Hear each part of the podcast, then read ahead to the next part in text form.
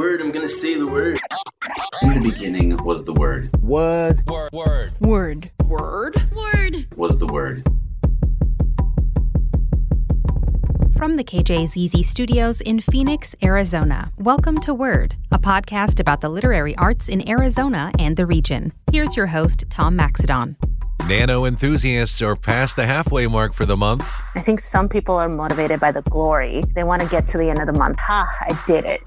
That was never something that motivated me. We'll find out how those in the Southwest are coping and keep on trucking to the finish line. 50,000 words in November. It's gone off the rails a little bit, which is so fun uh, when your story just kind of takes a life of its own. But first, Lynn Sturtevant is an Albuquerque, New Mexico writer. This is her first year taking the Nano Challenge, but she's been an avid writer for several years. I do both fiction and nonfiction. I've written mostly nonfiction lately. I have five published nonfiction books. Two of them were traditionally published, and I self published three of them. And they're about local tourism, like how to write a local travel guide, how to write a local history guide. And one is a collection of ghost stories. And I also wrote a novel, which I self published just in September, although the novel had been laying around for quite a while. So once I got that up and running, I was ready to start a new project. And I knew I wanted to do more fiction. And there was NaNoWriMo out there on the horizon. So I thought, okay, I'm just going to give this a try. And it's working really well for me. Well, that's what I was going to ask you now past the halfway point. Some people get to that point and they really hit the brick wall and they're just like, you know what? I'm not sure that I can finish this. Others are like, yes, I'm over the halfway point. It's smooth sailing from here. Are you in either of those mindsets right now? I haven't hit a wall, but I'm not trying to write an entire novel in November either. I actually didn't even start writing on the first of the month because I wasn't ready yet. I was a pantser. I was a pantser when I wrote my first novel. And I went down so many, you know, blind alleys. And I think it really showed me that that was not the best way to write for me. So, what I'm trying, kind of an experiment here, is I've done an outline. It's not a super detailed outline, but I do have a roadmap of the whole book. And that's what I was doing the first week of November, getting that more thought through, more fleshed out. So then I just started writing. And so far, I've written about 9,000 words. Um, I'm kind of almost to the end of chapter three. I assume this book's probably going to be 80,000 words. Oh, wow. So, you, you know, I'm I'm not, I'm not trying to finish it in the next two weeks. Yeah, absolutely. 50,000 words in a month. That's the nano goal. But I can remember talking to folks last year on this same program, and we kind of arrived at a terminology because nano is full of lingo. And the terminology that we arrived at was nano my mo. I'm using this month to figure out my way into this, and it doesn't have to be 50,000 words and it doesn't have to follow, yes. you know, all these guidelines. Maybe you I could like tell me a little bit then about the genre, the theme as well. Well, I'm writing contemporary fantasy.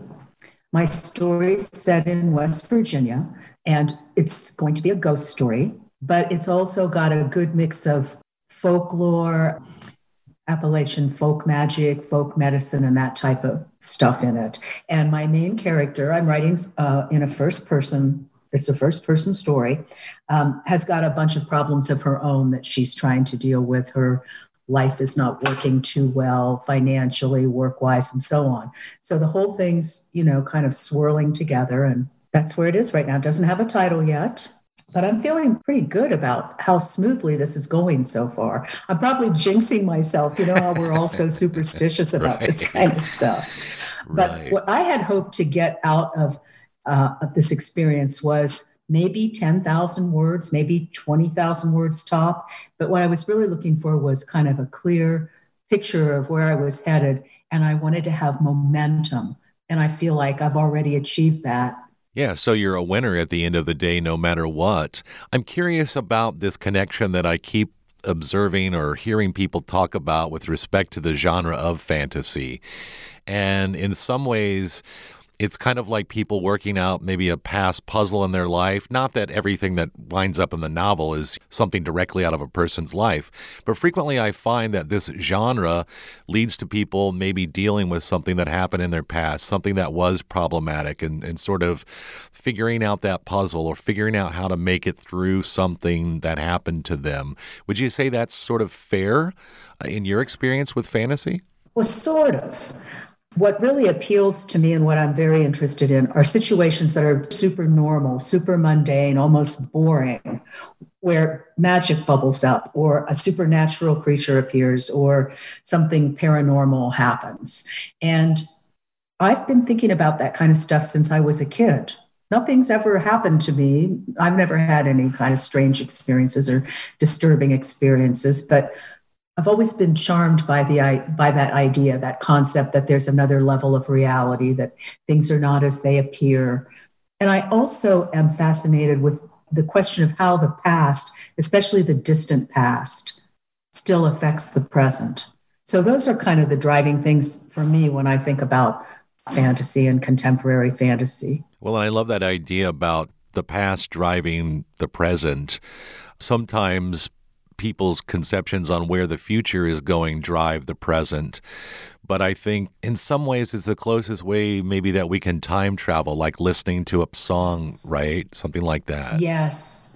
Or, or even a more mundane example, you look at holiday celebrations, when you start looking at some of the traditions and customs, and you realize the depth of uh, ancient thoughts and feelings and concepts that are underlying all that stuff it's everywhere. You, you can't really escape it. You can ignore it, but it's always there.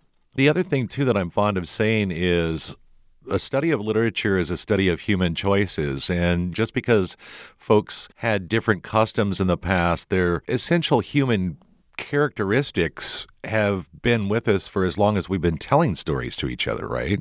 Absolutely, yes. Lynn, I want to thank you so much for coming to Word and talking to us briefly about your project as we're over the halfway mark.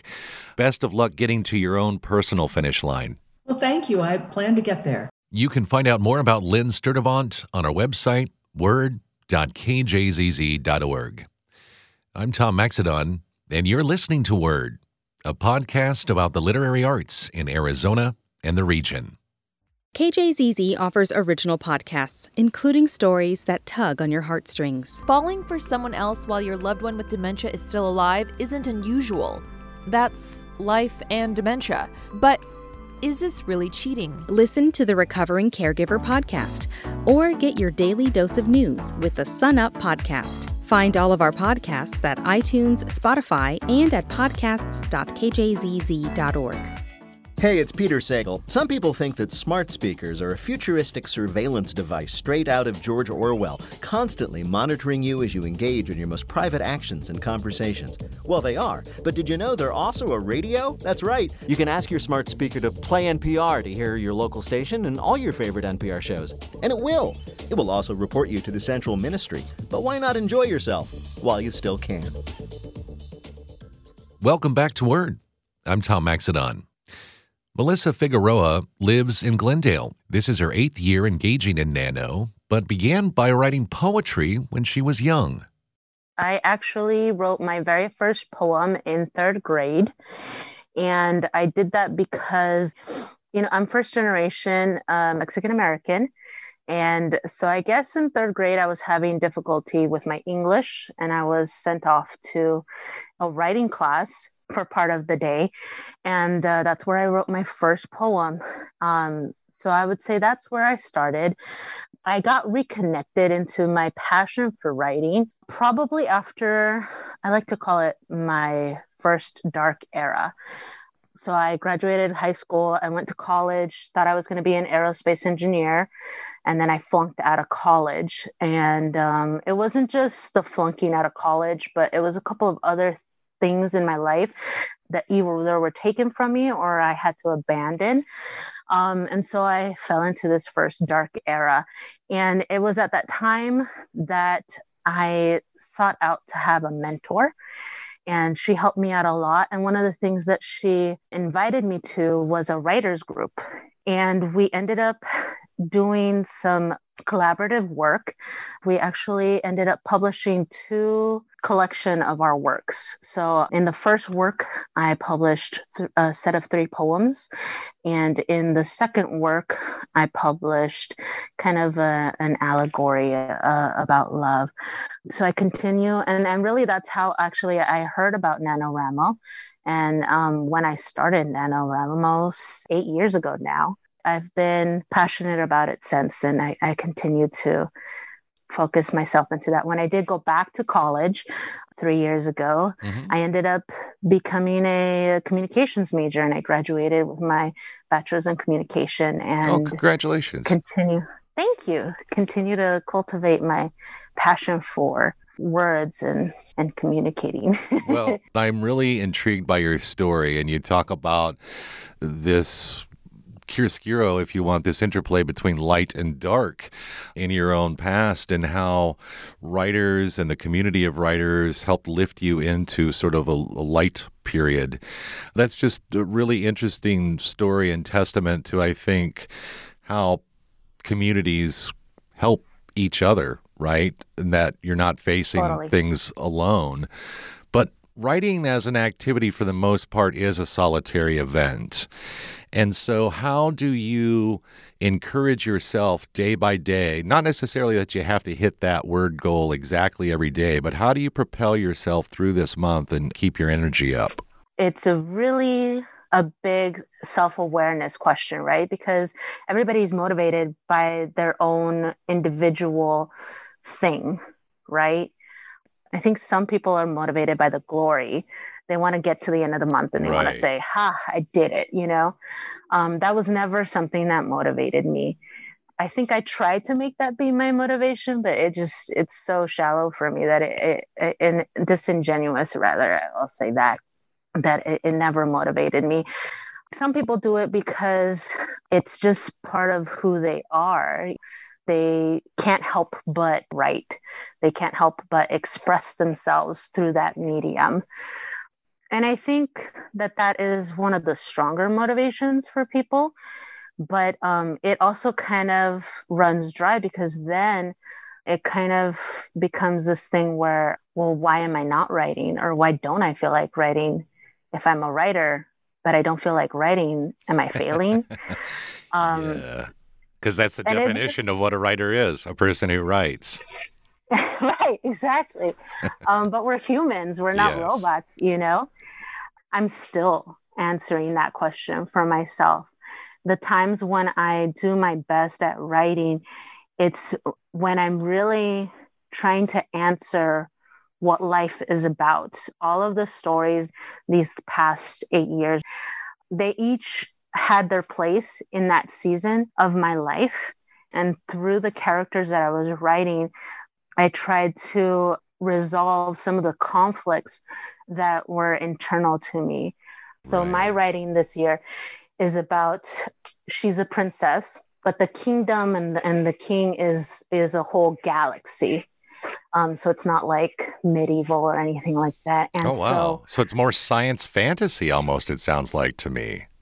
Yeah, and so she is the only girl out of twelve other boys, and all of the other boys have something to offer their father, the king. They have, you know, the firstborn is going to become heir eventually. The second born, who's twin to the firstborn, is kind of the head advisor. And so each one of them has a purpose and has something they can offer. But she has never had that expectation put on her. But yet she has a love to her father, to the king, that motivates her to do not for the sake of kind of like in my other stories, not for the sake of glory, for the sake of doing the right thing or anything like that, but just out of love. She goes on this journey of going to a deserted planet, and it's her own imposed mission to terraform this planet. Because growing up, she has everything she needs. You know she's she's princess of an entire galaxy. She's like money isn't a problem resources aren't a problem. And at the same time it's kind of the simple idea of what do you give somebody that has everything right. right? But she instead wants to redeem this planet. And that's what I want to do with other people as a life coach and through my business. I want to help people who have had decimated lives for whatever reason. Maybe it was domestic violence, maybe it was addiction, whatever it was, and nourish it with love and bring it to something that is life, that is celebrated, that is going to perpetuate and, and not just be this uh, sterile, stale, vacant thing. Well, and sounds like something that gives life meaning. After all, to me, that's what literature often does. In one way or another, the art form itself can give people meaning about a great many things. Melissa, I want to thank you so much for coming to Word and talking to us about your personal story and how that's interrelated with what you're trying to do right now, and then also your novel that you're working on here for Nano. Thank you, Tom. I appreciate your time with me and for listening to me. Thank you so much for, for giving me this opportunity. Absolutely. And as we're over the halfway mark, best of luck here as we close in on November 30th. Thank you. You can find out more about Melissa Figueroa on our website, word.kjzz.org. I'm Tom Maxedon, and you're listening to Word, a podcast about the literary arts in Arizona and the region. KJZZ offers original podcasts, including a new one about how sports, canceled by the pandemic, nearly sank tourism in the valley. And my goal is to make this a major league community, and that meant four major league sports. And after that experience, the NFL said, We're never coming back. Get yourself a stadium and then we'll talk. Check out the new Empty Seats podcast at iTunes, Spotify, and at podcasts.kjzz.org. KJZZ Spot 127 Youth Media Center is a qualifying charitable tax organization, which means that your contribution is eligible for a dollar for dollar credit on your Arizona taxes. Visit taxcredit.spot127.org today and support our award winning students. Welcome back to Word. I'm Tom Maxedon. Morgan Spatola has a very interesting background as a performer, photographer, and writer. Spatola is also a fellow podcaster. I caught up with her recently and began our discussion by asking how the pandemic has affected her life as a creative. I'm part of a burlesque production group, and we stopped producing anything in February uh, to keep everybody safe. We have a lot of immunocompromised folks that we work with, and so we stop producing things. Um, we haven't done anything in that realm. And um, as far as photography goes, I am my only subject right now, uh, which is difficult for a lot of reasons, but it's it's pushing me to kind of push my bounds creatively for sure. As far as podcasting and writing, writing's more of a solo activity and podcasting is so easy to do right. remotely. So obviously that's not not a problem. yeah, that's what I've found as well. In the past, folks who are from this region would come into the studio, but I've found technology like this to be helpful. Certainly it's always nice to be face to face when you can, but obviously prudence dictates uh, that we use technology like this.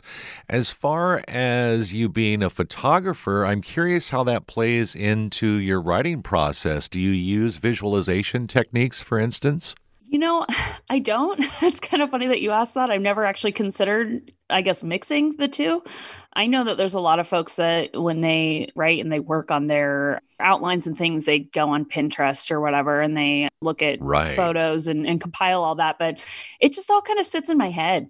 And I, I, don't really do that as far as my writing with my photos. I have a few projects that I like to try to tell a story with. Um, so, but it's uh, when you do a narrative in photography, I feel like it's a lot more abstract than actually writing. So I don't find that they overlap a lot. It's a really interesting question. Morgan, how many years have you been participating in NaNoWriMo? This is my third official year. Okay. Uh, I tried once in 2012 and did not finish. Uh, last year was when we started a, a NaNoWriMo podcast, actually, with a few of my friends, and that forced me to go through with it. And I, I passed with flying colors. And so this year I'm looking forward to, to hitting that 50,000 again. So you've talked just briefly about your writing process not really being connected to a visual component like Pinterest, which folks do use, as you indicated. Would you say you're more of a plotter or a fly by the seat of their pants pantser or uh, what they call a planster? I try to be a plotter. I think that being organized in that way really helps me every time I sit down in front of the computer uh, so that I'm, you know, I know exactly what I'm working on. But this year, it's gone off the rails a little bit, which is so fun uh, when your story just kind of takes a life of its own. And that's what's happened. So this year is more of a plantser kind of year, uh, plotting and, and pantsing at the same time. I'm trying to work on the outline a little bit, but mostly I'm just kind of letting the story go where it wants to go. Yeah, I've talked to numerous people that try their best to plot things out, but when it comes right down to missing an opportunity for creativity, they're like, I got to have some kind of juice, some kind of flow here, because otherwise, if I just stick to this A, B, C, D outline or one, two, three, four, five, whatever it is, I'm to miss a, a, golden opportunity to explore something with a character per se or a plot device. Mm-hmm. Tell me a little bit about your writing process then and how it's been going, what's been working well for you, sort of as we close in towards the latter half of this NaNoWriMo definitely consistency is a huge thing. If you miss one day, it piles up very fast uh, the words that you have to catch up on. So I, I found having my consistent process where i i sit down every day after i get home from work i plug in a certain music playlist and i just i write for you know an hour i set a timer and i just go for an hour um, until the timer's up. If i'm feeling it i keep going and if not at least i've got my words in I also find that uh, sprinting with folks is super helpful. Essentially, the, that's where you set a timer with other people for a short amount of time 10 minutes, 15, 20 when the timer goes off, you write as hard and fast as you can, and uh, you compare your word counts at the end. So um, I find that kind of putting that competitive edge on it helps me focus uh, and just and, and get through the word count. So definitely consistency and and uh, and working with other folks to hold myself accountable. Yeah, that's a great point. Even if it's not necessarily competition in the strictest of senses, having somebody hold you accountable sounds like a really good idea and a way to propel you through the story that you're trying to write because, you know, 1,667 words a day, I think, is the word count that you're supposed mm-hmm. to hit. And like mm-hmm. you said, if you miss a day, you miss a lot. Yeah. What is the genre of what you're working on right now? And maybe tell me a little bit about the central character and theme. I am writing a fantasy novel. It's got two main characters. Uh, it's very vampire heavy. Uh, it's just a random idea I had, and I thought that sounds fun. It's essentially the two main characters. One is a vampire, the other one is a, a human girl that's not a vampire. Um, they meet. There's a bit of a, a I don't know, moment. I, I don't want to call it a meet cute. It's more of a meet ugly, I suppose, because he's attempting to do his vampire thing and feed on her. Uh, and that doesn't go very well and um, they end up stuck together. And i thought it would just be kind of a fun little thing to write through and just kind of indulge my my fantasy novel preferences. But as i started writing i realized that um, these two characters just by nature of their relationship have a certain power dynamic going on. So that's kind of what i started sinking into exploring is this power dynamic and how do you heal, I suppose, when somebody who has a certain power over you hurts you, can you come back from that? And what does that relationship look like? And how does it grow? So, what started as something that I thought would be kind of fluffy and self indulgent has gotten a lot deeper.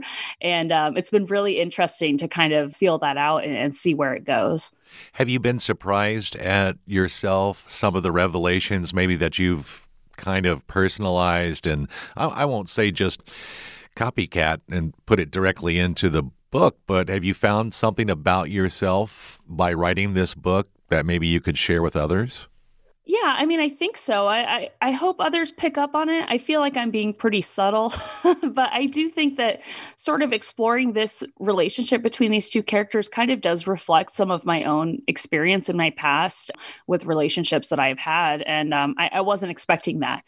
But I think that writing that is very helpful for me to kind of explore what I suppose forgiveness and reconciliation might look like, you know, when somebody is ready for that. And that definitely reflects my own experience in a way. And if other people pick up on that, it would be really cool. But I'm, I'm not trying to be too heavy handed with it. Yeah, after all, it is supposed to be fun. I've talked to other people who have said that's the best way to really get through it is write something that you enjoy, have fun with it. Certainly people have made a career out of participating in NaNoWriMo, and they've gotten a book deal out of it. Are you looking for anything quite like that? I'm not sure. I, I, think everyone, you know, that writes has an idea that it would be fun to be published and have a big book deal and, and all that. I've looked at the self-publishing route. Amazon and Kindle have definitely, you know, democratized publishing for everybody. You can put whatever you want out there and it's so easy, which I think is really neat. And it's something I've thought about. I think the traditional route would be a fun thing to pursue, but it's not something that I'm sort of you know staking my my career on or, or my hopes and dreams on you know if, if i do that it would just be sort of just to kind of see what happens essentially. Well morgan i want to thank you so much for coming to word and talking to us about nanowrimo how you're participating and best of luck as you finish out november 30th thank you. You can find out more about morgan spatola on our website at word.kjzz.org Portions of Word have been nominated for an Edward R. Murrow Award. I'm Tom Maxedon, and thanks so much for supporting the literary arts in Arizona and the region. Word. Word. Word. Was the word. Thanks for listening to Word, a podcast about the literary arts in Arizona and the region. You can find all episodes online at word.kjzz.org or wherever you get your podcasts.